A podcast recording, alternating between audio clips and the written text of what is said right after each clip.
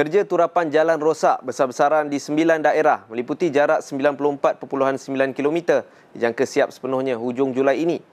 Datuk Menteri Besar Datuk Seri Amirudin Shari berkata, projek turapan mega melibatkan enam puluh enam jalan di Petaling, diikuti Kelang tiga puluh sembilan, Gombak dua puluh sembilan, Hulu Langat dua puluh tujuh, Sepang sembilan belas, Sabak Bernam tujuh belas, Kuala Langat enam belas, Kuala Selangor sebelas dan Hulu Selangor lapan.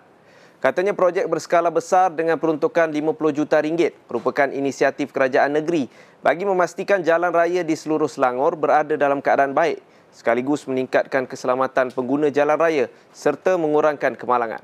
Beliau berkata demikian selepas membuat tinjauan khas dan merasmikan simbolik kerja turapan jalan di Jalan dua puluh dua Palang satu, Persiaran Jubli Perak, Seksyen dua puluh dua Shah Alam semalam. Pemilihan jalan ini adalah pemilihan jalan berdasarkan aduan yang tertinggi yang diterima oleh InfraSel, sebab InfraSel ada membina satu uh, uh, aplikasi dan juga website dan juga pelaporan kepada sosial media seperti Twitter, dan daripada situ kita memilih batang-batang jalan yang kerap terdapat aduan. So jalan ini antara yang juga agak kerap dibuat aduan, jadi kita laksanakan sebagai simbolik permulaan. Diharapkan dengan inisiatif ini, di samping aduan-aduan yang biasa patching dilaksanakan oleh pihak InfraSel dan tidak ketinggalan pihak berkuasa tempatan, kita akan dapat menangani uh, kualiti, uh, isu kualiti dan aduan jalan berlubang yang uh, saya kira masih lagi menjadi antara top priority concern rakyat negeri Selangor. Setakat ini kita gunakan jalan besar dahulu. Lorong-lorong motosikal yang kita ada kebanyakannya di highway, dan highway ni di luar bawah kelolaan kita lah sebab dia ada concession, concessionnya. Cuma mungkin Federal Highway. Nanti Federal Highway kita kena tengok balik. Kalau ada keperluan, kita boleh. Mungkin dalam next batch. Selangor menjadi penyumbang terbesar kepada pertumbuhan ekonomi negara bagi sektor ekonomi dan infrastruktur dengan unjuran sejumlah tujuh perpuluhan satu bilion ringgit. Datuk Menteri Besar Datuk Seri Amirudin Shari berkata kedua-dua sektor menyumbang lebih dua bilion ringgit untuk pelaksanaan program dan projek rancangan Malaysia ke dua belas R M K dua belas. Tambahnya sebanyak dua ratus tiga puluh satu projek fizikal telah pun dirancang dan sebanyak dua puluh empat perpuluhan tujuh peratus telah siap dilaksanakan. Manakala dua puluh lapan projek masih dalam pelaksanaan dan seratus empat puluh enam projek masih dalam perancangan. Beliau berkata demikian ketika berucap di Majlis Sesi Libat Urus Kajian Separuh Penggal R M K dua belas bersama Menteri Ekonomi Rafizi Ramli serta Barisan Pentadbiran Kerajaan Negeri di Pusat Konvensyen Majlis Bandaraya Shah Alam M B S A Shah Alam semalam. Ini merupakan tambahan kepada sejumlah enam bilion ringgit Malaysia yang diperuntukkan oleh Kementerian Kewangan bagi menampung pelaksanaan lima ratus lima puluh sembilan projek dan program yang tersenarai dalam rolling plan ketiga R M K ke dua belas.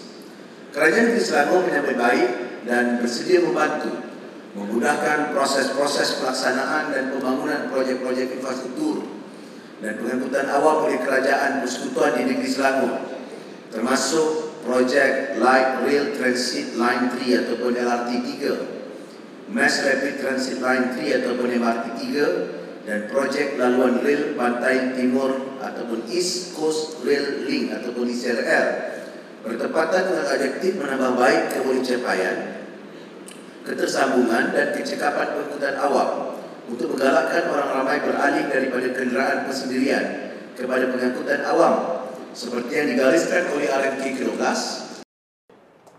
Pejabat Dewan Undangan Negeri D U N Seri Serdang menyalurkan sumbangan berjumlah dua puluh lima ribu seratus enam puluh empat ringgit enam puluh sen bagi membantu membaik pulih rumah mangsa ribut di kampung orang asli Sungai Rasau Hilir, Puchong semalam. Pegawai khas Ahli Dewan Negeri Seri Serdang Daniel Al-Rashid Harun berkata, kejadian ribut di kampung itu berlaku pada dua puluh lapan April lalu sehingga menjejaskan sepuluh kediaman. Menurutnya, selain bantuan baik pulih rumah mangsa ribut, bantuan baik pulih kediaman turut dihulurkan kepada keluarga yang mana rumah mereka berada dalam keadaan uzur dan perlu diberi wajah baru demi keselesaan bersama. Beliau yang mewakili Ahli Dewan Negeri Seri Serdang, Doktor Siti Mariah Mahmud, berharap bantuan itu dapat meringankan beban penduduk sekaligus memberikan keselesaan kepada mereka. Daripada dua belas buah rumah yang terkesan daripada ribut hari itu, telah pun kita beli barangannya, dan barangan untuk pembaikian lagi empat buah rumah itu akan diuruskan dalam masa terdekat juga. So inilah antara inisiatif yang dibantu oleh Pejabat D U N uh, Seri Serdang melalui Y B Doktor Siti Mariah uh, binti Mahmud, dan kita tidak kesampingkanlah siapa pun yang uh, terkesan. Dan uh, walaupun dalam keadaan ini uh, kita juga mohon kerjasama daripada pihak J K M dan juga pihak uh, Jakwa, uh, tapi ialah memandangkan ini adalah bencana, so siapa pun yang ada kemampuan uh, di pihak D U N kita dahulukan terlebih dahulu, sebab kita faham keperluan dan uh, kehendak semasa memerlukan pembaikan itu dilaksanakan uh, secara uh, cepat. Sekian semasa hari ini, terus layari platform digital kami dengan carian Media Selangor dan Selangor T V.